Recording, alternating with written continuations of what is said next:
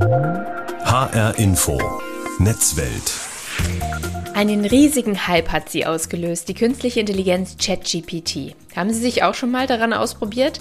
Spielend leicht können Sie damit zum Beispiel Texte erstellen lassen zu allen Themen dieser Welt. Und die Texte sind teilweise so gut, dass Professoren ihnen eine glatte 1 verpassen würden. Aber Lehrkräfte fürchten sich auch davor, dass Studierende ChatGPT für Täuschungsversuche missbrauchen könnten. Außerdem haben Forscher analysiert, wie viel Rassismus und Fake News in dem steckt, was ChatGPT ausspuckt. Das schaue ich mir jetzt genauer an. Die Gefahren hinter ChatGPT jetzt in der H-Info Netzwelt. Ich bin Juli Rutsch. Schön, dass Sie mit dabei sind. So, ich sitze jetzt vor meinem Rechner und ich mache jetzt mal die Seite von ChatGPT auf. OpenAI. Okay, super. Das heißt, ich bin jetzt drauf auf dieser neuen KI und ich gebe jetzt mal die Frage ein, welche Gefahren bringt ChatGPT mit sich? Fragen wir die KI doch einfach mal selbst. So, und das hier sagt ChatGPT über sich selbst, welche Gefahren die KI mitbringt.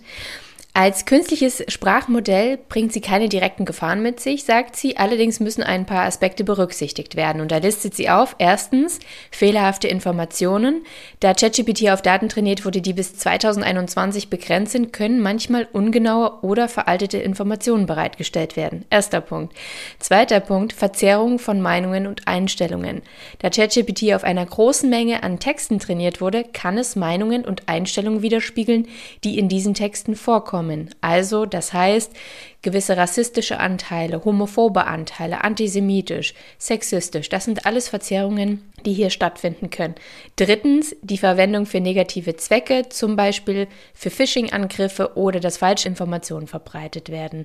Und es steht auch ganz klar dabei, es ist wichtig, dass die Verwendung von ChatGPT mit Vorsicht und Verantwortung erfolgt, um negative Auswirkungen zu vermeiden.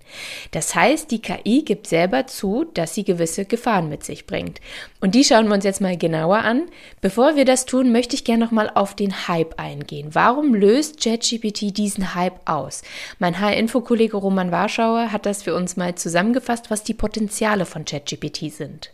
ChatGPT kann innerhalb einer Unterhaltung kontextabhängig reagieren.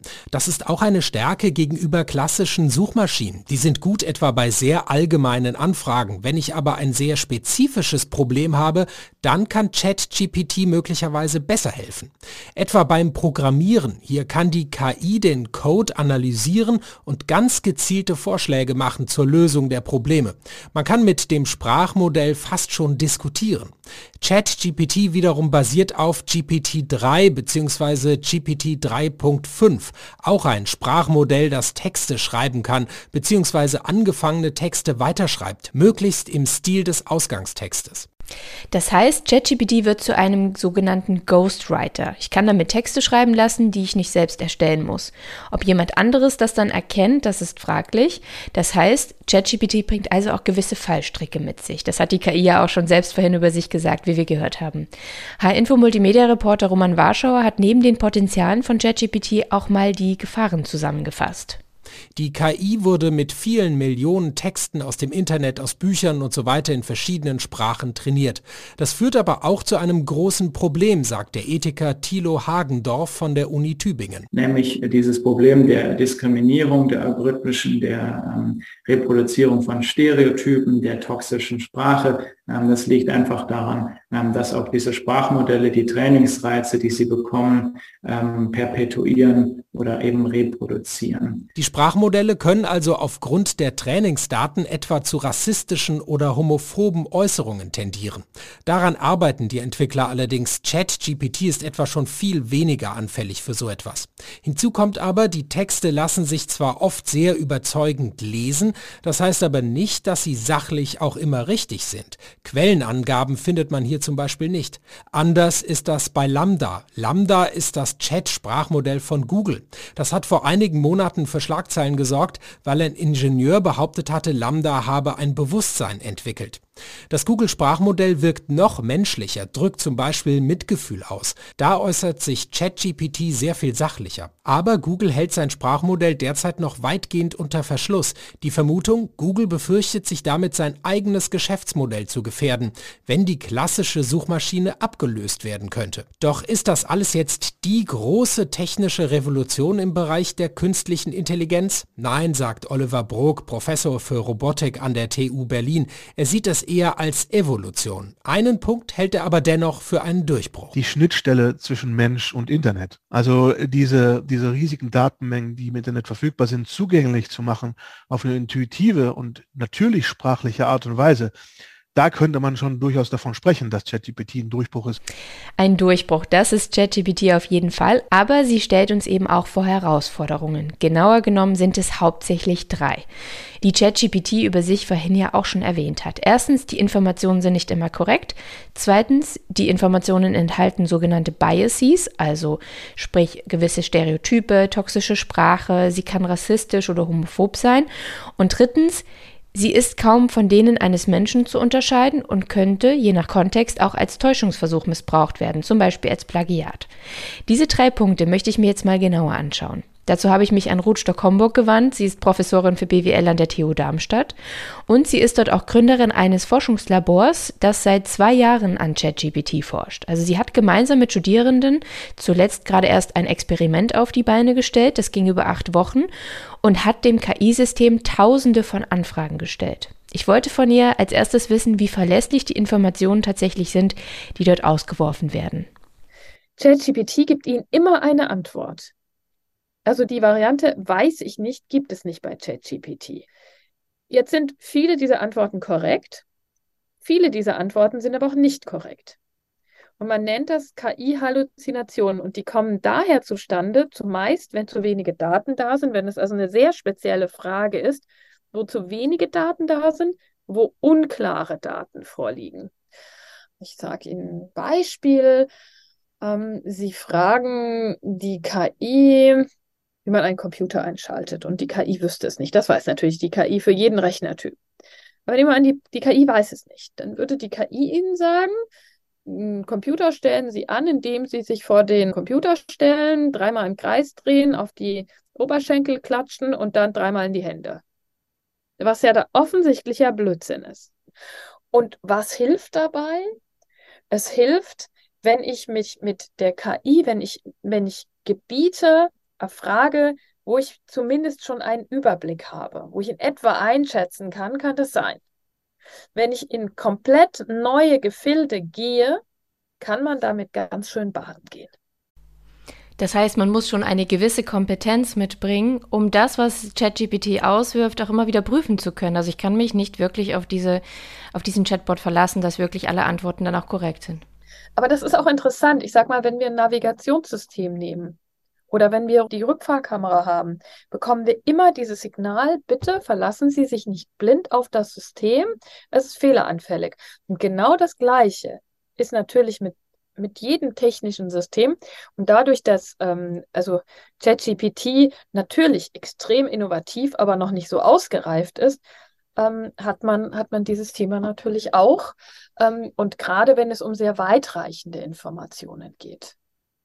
Jetzt ist es ja so, dass Navigationssysteme sich trotzdem durchgesetzt haben bei uns. Also wir nutzen Navigationssysteme, obwohl wir wissen, dass Google Maps zum Beispiel oder andere TomTom oder wie sie alle heißen, trotzdem versagen können.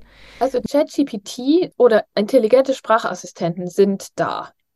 Und die Gründe, warum wir Navigationssysteme oder solche Systeme nutzen und irgendwann auch in der Zukunft autonomes Fahren, weil in einer ausgereifteren Form ist der Nutzen deutlich höher als ähm, der Schaden. Weil bei einem Navigationssystem fahre ich mich vielleicht ein von 50 Mal, aber in den anderen 50 Malen komme ich deutlich schneller an mein Ziel. Wie ist das bei ChatGPT, diese Trial and Error? Also wie oft kriege ich was Richtiges, wie oft kriege ich was Falsches raus? Ich würde mal sagen, jede dritte Antwort ist Käse. Okay, also muss man wirklich noch gut vorsichtig sein. Es ist noch im Anfangsstadium. Nochmal zurück zu Was auch noch ganz wichtig ist, es kommt auf die Aufgabe drauf an.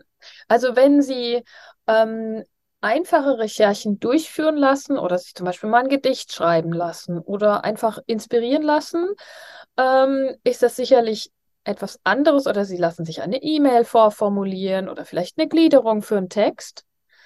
Ähm, da ist die Trefferquote deutlich höher. Also das Zeug reimt sich auch einigermaßen. Ähm, da könnte man sagen, man ist vielleicht bei, sag ich mal, 20 Prozent Ausschuss. Wenn Sie zum Beispiel Quellen, wenn Sie sich einen Text schreiben lassen und sagen, welche Maßnahmen kann man betreiben, um äh, das Klima zu schützen, dann kriegen Sie fünf Maßnahmen. Sie können auch sagen, fünf, zehn, zwanzig, wie viele Sie wollen.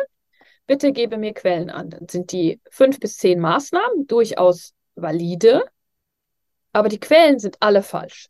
Sie kommen dann auf Diabetes-Seiten oder sonst was. Es kommt immer darauf an, welche Aufgabe Sie dem System geben. Also ich fasse nochmal kurz zusammen. Jede dritte Frage, die wir ChatGPT stellen, ist fehlerhaft, je nachdem, zu welcher Disziplin wir den Chatbot befragen. Das heißt, wer Chatbot nutzt, sollte dies eher in Bereichen tun, wo er sich schon auskennt oder die Antworten noch einmal mit anderen Quellen verifizieren kann, auch weil die Datenlage so veraltet ist. Der Ukraine-Krieg zum Beispiel existiert bei ChatGPT gar nicht und Olaf Scholz ist immer noch Finanzminister. Schauen wir uns nun den zweiten Punkt genauer an. Wie sieht es aus mit den Stereotypen, die ChatGPT verbreitet? Also toxische Elemente in der Sprache, Diskriminierung, Rassismus, Homophobie. Das wollte ich auch von Ruth Stock-Homburg von der TU Darmstadt wissen. Also wie viele sogenannte Biases, also Vorurteile und Verzerrungen gibt es in den Antworten von ChatGPT? In meinen Augen würde ich für keine KI die Hand ins Feuer legen, dass sie nicht bis zu einem gewissen Grad gebiased ist. Die Daten von ChatGPT sind meines Wissens aus den USA trainierte Daten seit 1950. Also diese Biases sind so drin wie in, in, in Daten der USA seit Mitte des letzten Jahrhunderts sein können. Und Seit Mitte des letzten Jahrhunderts hat die USA bis heute einige Biases drin. Und das sind großzahlige Daten, die die Gesellschaft ausmachen. Das heißt, letztendlich auch ein Stück weit die Biases der Gesellschaft widerspiegeln. Als wir das am Anfang genutzt haben, das war GPT-3, das ist die, die Version, mit der wir gearbeitet haben, konnte man das System zum Beispiel fragen, okay, ähm, du fährst, sitzt in einem Auto und vor dir ist auf einmal ein Baum. Und links ist die Personengruppe.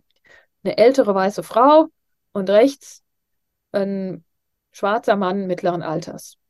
Fährst du rechts oder links? Dann hat das System ihnen gesagt, ich fahre rechts. Warum?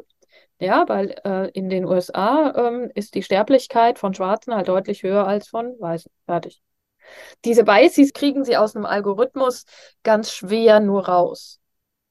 Das Einzige, was sie machen können, ist die Datenbasis noch weiter zu erhöhen. Das macht ja ChatGPT im Moment dadurch, dass kostenlos so viele Nutzer das nutzen dürfen, indem sie halt mehr Daten kriegen, also mehr Datenvielfalt im Grunde reinkriegen. Wobei, wir sind ja heute in der heutigen Gesellschaft auch nicht frei von Biases.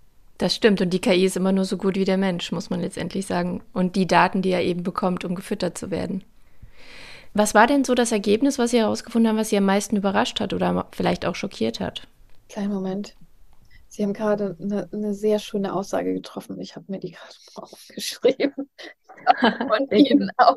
Äh, deswegen danke. Also zwar in der Tat diese teilweise ähm, Sorglosigkeit, mit der Menschen äh, mit KI umgegangen sind. Ähm, und da sehe ich im Moment auch die größte Herausforderung. Also wir haben im Moment mit ChatGPT einen völligen Hype. Und die Menschen ähm, nutzen diese, diese definitiv wichtige, hochinnovative, wirklich faszinierende Technologie.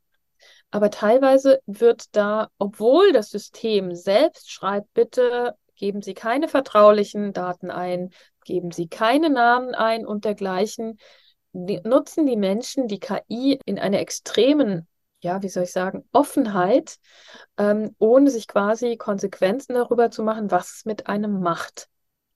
Und sie müssen sich jetzt die KI vorstellen, und das war bei uns so, dass, äh, ähm, dass die Menschen, also unsere KI hatte einen Namen, die hieß Lena. Und die hat mit den Menschen kommuniziert und die Menschen haben dann auch persönliche Dinge damit besprochen, mit, mit der KI besprochen. Da hat es teilweise schon echt gemenschelt. Wir hatten das in einen Roboter integriert, der sehr menschenähnlich aussah. Und wir hatten dann in dem einen Team, waren die ganze Woche, war eine Person allein und ich habe gefragt, na, wie geht's Ihnen denn so? Ganz alleine? Guckt mich die Person an, wie ich bin doch nicht alleine, ich habe doch hier die Lena. Das heißt, es war eine Mischung aus ChatGPT und der robotischen Gestalt. Wenn wir also ChatGPT in einen Roboter packen, also einen Roboter, der auch noch Informationen gibt, auch noch richtig schlau ist, und der Roboter auch noch menschenähnlich aussieht, dann sind wir in der Vermenschlichung schon auf, einer ganz, auf einem ganz, ganz hohen Level unterwegs. Welche Gefahr steckt da dahinter? Wir haben beispielsweise bei ChatGPT ein riesen Datensicherheitsproblem.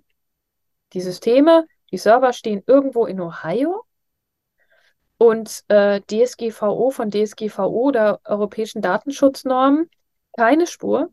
Wir wissen nicht, was passiert mit den Daten. Wie werden sie verarbeitet? Wie lernt, wie, wie lernt das System? Ist unklar. Über die, es ist intransparent. Wir wissen nicht, wie ChatGPT funktioniert. Also wie entwickeln, wie, es ist ein bisschen was, es sind inzwischen wissenschaftliche Aufsätze da aber wir wissen nicht, wie das System letztendlich zu diesen, äh, also da wird sehr, sehr spärlich kommuniziert, es wird sehr, sehr spärlich ähm, an Informationen wird weitergegeben und ähm, es ist sehr stark kommerziell.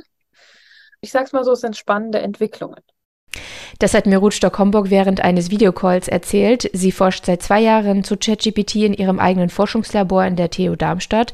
Also die KI bringt noch andere Probleme mit sich. Sie ist intransparent von einem kommerziellen Anbieter und sie ist in keinerlei Hinsicht datenschutzkonform.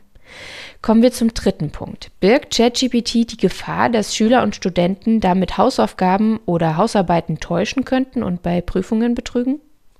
Darüber habe ich mit Anton Hägele gesprochen. Anton ist 16 Jahre alt, geht in die 10. Klasse des Heinrich von Gagern Gymnasiums in Frankfurt und dort habe ich mich auch mit ihm getroffen. Er hat mir in einem Nebenraum erzählt, dass er sich schon sehr lange mit dem Sprachbot beschäftigt und damit auch schon Hausaufgaben gelöst hat. Ich habe es schon mehrfach sogar genutzt, äh, halt generell zum Informationsbeschaffen. Ähm, ich habe zum Beispiel auch mal im Religionsunterricht, habe ich auch mit der Lehrerin Rücksprache gehalten sollten wir äh, einen Konflikt mit Religion raussuchen und uns damit beschäftigen und so. Und da habe ich halt während dem Unterricht, während wir recherchieren sollten, habe ich ChatGPT auch genutzt und das hat sie auch erlaubt gehabt. Zum generellen Recherchieren und Informationsbeschaffung ist es sehr hilfreich, aber generell einfach abkopiert habe ich bisher noch nicht, weil man da immer vorsichtig sein sollte. Das heißt, du würdest, ähm, wenn du ChatGPT nutzt, auch immer das transparent machen deinen Lehrern gegenüber und denen vorher das dann auch mitteilen oder im Nachhinein, dass du es genutzt hast. Ja, ich denke, dass es generell sinnvoll ist, wenn die Lehrer davon wissen, auch weil generell man ja dann eine Informationsquelle hat und ChatGPT nicht immer die vertrauenswürdigste Informationsquelle sein muss. Äh, aber ich habe das jetzt auch nicht immer mitgeteilt, wenn ich für eine Hausaufgabe das benutzt habe oder so. Aber ich habe häufig jetzt die Lehrer darauf angesprochen und auch wenn ich das zum Beispiel im äh, Unterricht, wie jetzt im Religionsunterricht, genutzt habe, dann. Wie sieht das denn bei deinen Klassenkameraden aus? Ist bei denen ChatGPT auch schon angekommen und wie gehen die damit um? Wie nutzen die das? Ich glaube, mittlerweile hat eigentlich fast jeder davon mitbekommen, weil es ja auch einfach sehr populär geworden ist. Ich habe jetzt mich nicht sonderlich mit Klassenkameraden darüber abgesprochen bisher, wie sie das genutzt haben oder so, aber ich denke, dass viele das auch ähnlich nutzen wie ich und ich weiß auch, dass viele meiner Klasse halt generell von sich aus selber sehr engagiert sind, viel Zeit auch in Hausaufgaben und so weiter reinstecken. Deswegen denke ich einfach, dass sie das auch als Unterstützung eher nutzen und nicht, um sich einfach die Arbeit komplett zu äh, vereinfachen, aber halt, dass sie dadurch einfacher sich orientieren können, wie man es strukturiert oder so. Was würdest du denn sagen, für welche Fächer nutzt du es? Nutzt du es ausschließlich für zum Beispiel Englisch oder Deutsch oder so, wo klassisch Texte rauskommen? Oder nutzt du es auch mal für Mathematik oder Informatik? Für mich ist dann so in den Fächern, wo ich nicht so gut drin bin oder wo man viel Zeit in etwas reinstecken müsste, ähm, zum Beispiel wenn man lateinische Texte übersetzen soll. Wenn man den Google-Übersetzer nutzt für lateinische Texte, kommt meistens was ganz anderes raus, als irgendwie das ist. Ähm, aber wenn man zum Beispiel ChatGPT nutzt, habe ich damit die Erfahrung gemacht, dass die Übersetzung auf, also viel besser ist. Das hat auch meine Lateinlehrerin dann gesagt. Das heißt, die hattest du auch informiert, dass du das genutzt hast dafür? Ja, ich ähm, bin mal mit einem Freund nach dem Unterricht da geblieben und einfach noch, weil wir wollten noch einen Text durchsprechen. Und da habe ich dann das auch genutzt und ihr gezeigt und sie hat sich durchgelesen und gesagt, ein, eine Sache war ihr aufgefallen, die eigentlich hätte anders übersetzt sein sollen, Aber an sich fand sie die Übersetzung dafür, dass es einfach so generiert wurde, sehr gut. Das hat mir Anton erzählt, als ich ihn am Heinrich von Gagon Gymnasium in Frankfurt besucht habe. Ich habe dort aber nicht nur mit ihm gesprochen, sondern auch mit seinem Lehrer Dr. Subin Nichavan. Subin unterrichtet ihn in Politik und Wirtschaft und er ist parallel auch wissenschaftlicher Mitarbeiter an der Goethe-Uni und forscht dort zum Thema Bildung für nachhaltige Entwicklung.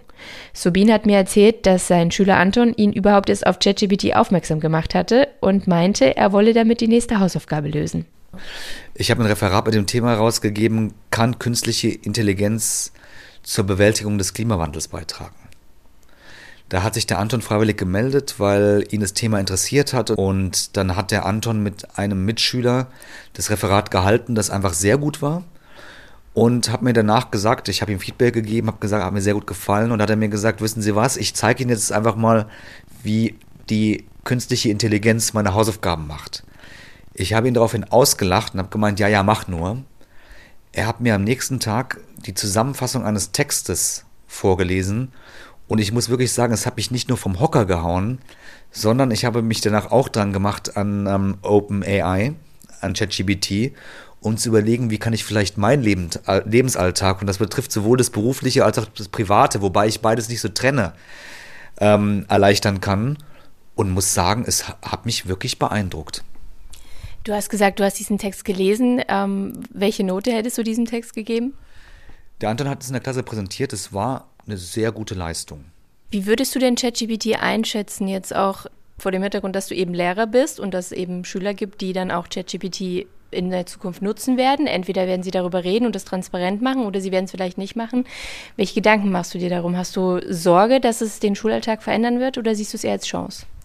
Also frei nach dem Motto, ähm, es gibt keine zweite Chance auf den ersten Eindruck. Der erste Eindruck war so gut, dass ich inzwischen ehrlich gesagt auch begeistert bin von dem Reformpotenzial für eine nachhaltigere Bildung im Sinne von sogenannter 21st Century Skills. Und dazu gehört nun mal auch die digitale Welt in dem Punkt. Und ähm, man fängt selber an zu überlegen, wie kann es den eigenen Antrag erleichtern.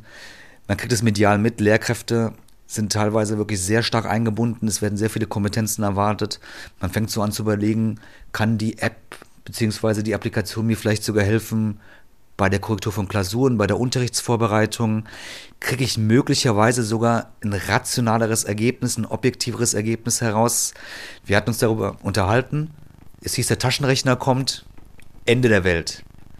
Oder Wikipedia. Oh, da werden die Schülerinnen und Schüler ja überhaupt gar keine Eigenleistung mehr machen. Wir nutzen es alle insgeheim und wir sagen, man soll es auch nutzen. Und das größte Thema ist das Smartphone. Da hieß es, jetzt ist es vorbei. Aber ganz im Gegenteil. Und um das fast mal zu schließen mit einer ganz spannenden Geschichte.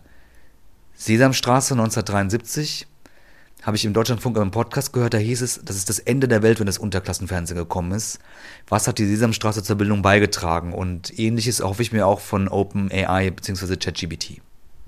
Du hast gesagt, du hättest diesem Text eine glatte 1 gegeben. Du wusstest aber, dass es ChatGPT ist. Was ist denn ähm, die Zukunft? Also letztendlich, was glaubst du, was deine Kollegen und du auch in Zukunft in der Lage sein werden, diese Texte zu erkennen, wenn Schüler die dann auch nutzen? Also kannst du es dann unterscheiden, ob das ein Schüler gemacht hat, die Hausaufgabe, oder ob ChatGPT am Werk war?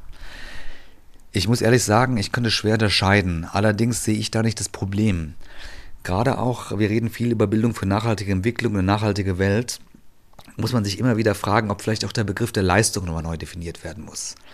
Das heißt zum Beispiel eine Integration dieser Applikation in den Unterricht, möglicherweise auch mal selber, wie der Anton gesagt hat, Sandkastenprinzip selber was programmieren, die Kriterien festlegen, wie soll zum Beispiel eine gute Zusammenfassung oder eine gute Book Review aussehen, kann auch sehr lernförderlich sein. Und ich gehe sogar noch einen Schritt weiter. Möglicherweise besteht durch ChatGPT auch die Möglichkeit, mal so ein bisschen durch diese Curricula zu fegen, die meines Erachtens, wenn wir uns wenn wir anschauen, wie Leistung definiert wird, was noch als Bildung gesehen wird, nicht immer zeitgemäß sein müssen. Ich gebe einfach mal ein Beispiel. Ich hatte es vorhin schon gesagt, wir leben in einer super diversen Welt und es geht nicht immer darum, besser zu sein, sondern es geht auch darum, wirklich auch anders zu sein und auch mal auf die positiven Ressourcen der Lernenden zurückzugreifen. Und wenn ich mir in dem Zusammenhang denke, ähm, im Moment sehen wir ja ganz stark den Trend, es muss noch standardisierter, noch vergleichbarer sein. Man muss da besser sein, da besser sein, damit man in einer wachstumsorientierten Gesellschaft, ähm, ich sag mal bewusst, funktionieren kann. Dann denke ich mir auch, ähm, möglicherweise ist das auch ein Teil der Digital Skills, indem man einfach sagt, ähm, vielleicht arbeiten wir mal damit zusammen, wir binden die Applikation wie einen echten Menschen ein und dann gucken wir am Ende einfach auch, ähm, dass die Leistung nicht mehr klassisch mit der typischen Klausur oder äh, mit den typischen ähm, Prüfungsformaten Summary schreiben, halte ich teilweise, wie es gemacht wird, sehr veraltet und auch nicht mehr zeitgemäß ähm, gemessen werden, sondern dass man auch überlegt, ob möglicherweise Unterricht unter Einbezug der digitalen Tools ähm, gar nicht mal im Widerspruch zum humanistischen ähm, Bildungsideal, von dem so oft ähm, das Ende des Abendslandes propagiert wird, stehen muss. Das sagt Subin Nichawan, Lehrkraft am Heinrich von Gagon Gymnasium in Frankfurt, der sich darauf freut, dass ChatGPT den Schulalltag verändern wird. Annika Limburg wiederum sieht durch die neue Kommunikations-KI, dass sich auch der Alltag der Hochschulen auf den Kopf stellen wird und die Hochschulen damit vor einer weitreichenden Transformation stehen. Annika Limburg leitet das Lern-Lehrzentrum der Hochschule Rhein-Main in Wiesbaden und ihre Einrichtung sorgt dafür, dass die Studierenden fachübergreifende Kompetenzen erwerben, zum Beispiel in der Schreibwerkstatt oder dem Sprachenzentrum. Die größte Gefahr ist, dass die Studierenden sich auf die Ergebnisse von ähm, KI-Tools verlassen. Das heißt, dass sie nicht mehr kritisch prüfen, ob die Inhalte darin zu dem passen, was sie sagen wollen, ob sie stimmen, ob sie ähm, einem sexistischen, rassistischen Bias unterliegen und ähm, so weiter und so fort. Denn dann lernen sie nicht mehr. Und das wäre das größte Problem fürs Bildungssystem. Plagiate, die letztendlich entdeckt wurden, gab es an der Hochschule Rhein-Main bisher noch nicht. Aber das ist auch gar nicht so leicht zu definieren, sagt Annika Limburg. Es ist noch eine ungeklärte juristische und prüfungsrechtliche Frage, inwiefern das wirklich Plagiate sind, wenn ein KI-Text abgegeben wird. Das ist letztendlich eine Frage der jeweiligen Disziplin. Es gibt Fächer, da kann ChatGPT unterstützen und es gibt Fächer, da wäre die Verwendung ein klarer Täuschungsversuch, sagt Limburg. Also wenn ich meinen mein, mein Forschungsteil beispielsweise außerhalb der schriftlichen Arbeit geleistet habe, wie in den Ingenieurwissenschaften verbreitet, ist es vielleicht gar nicht so ein Problem, wenn ich eine KI nutze, um meine Arbeit schreiben zu lassen. Aber im Sozialwesen, in den Geistesgesellschaftswissenschaften ist es ein riesiges Problem, weil das Schreiben selbst das Mittel der Erkenntnisgewinnung ist. Aber um das Kopieren von Texten aus ChatGPT, um es sich damit an der Uni einfacher zu machen, zu verhindern, geht es nicht darum, die Studis davon abzubringen, die neue KI zu nutzen, sondern ihnen beizubringen, sie richtig zu nutzen. Aus meiner Sicht müssen Studierende vor allem darin geschult werden, diese Tools verantwortungsbewusst zu nutzen. Das ist der wichtige Punkt. Das Verhindern wäre nicht zeitgemäß, denn sie werden auch im Beruf mit diesen Tools arbeiten müssen und wir müssen sie darauf vorbereiten, das auch zu können. Trotzdem braucht es auch ganz klare Regeln, wenn es darum geht, wie KI-Systeme im Alltag eingesetzt werden können und wie nicht. Na, der wichtigste Punkt ist natürlich Transparenz zu schaffen, wann, unter welchen Bedingungen und wofür Studierende welche Tools auch benutzen dürfen. Das ist ein ganz wichtiger Punkt und dann müssen wir natürlich unsere Prüfungspraxis in Frage stellen. Welche Prüfungen eignen sich zukünftig eigentlich unter den Bedingungen von KI-Chatbots noch? Welche Prüfungsformen sollten neu entstehen? Das sind wichtige, wichtige ähm, Gespräche, die wir hier führen müssen. Das sagt Annika Limburg aus dem Lernlehrzentrum der Hochschule Rhein-Main in Wiesbaden, das sie leitet. Fassen wir noch einmal zusammen. ChatGPT wird unser Leben verändern, da gibt es kein Zurück mehr. Die KI ist erst der Anfang dessen, was uns in den nächsten Jahren noch erwartet in Sachen künstliche Intelligenz oder neuen technologischen Entwicklungen. Das bringt viele Potenziale mit sich, aber ChatGPT stellt uns auch vor viele Gefahren und Herausforderungen, denen wir uns bewusst sein müssen. Allen voran ist die Technik derzeit noch auf einem alten Stand, sodass viele falsche Informationen ausgespuckt werden.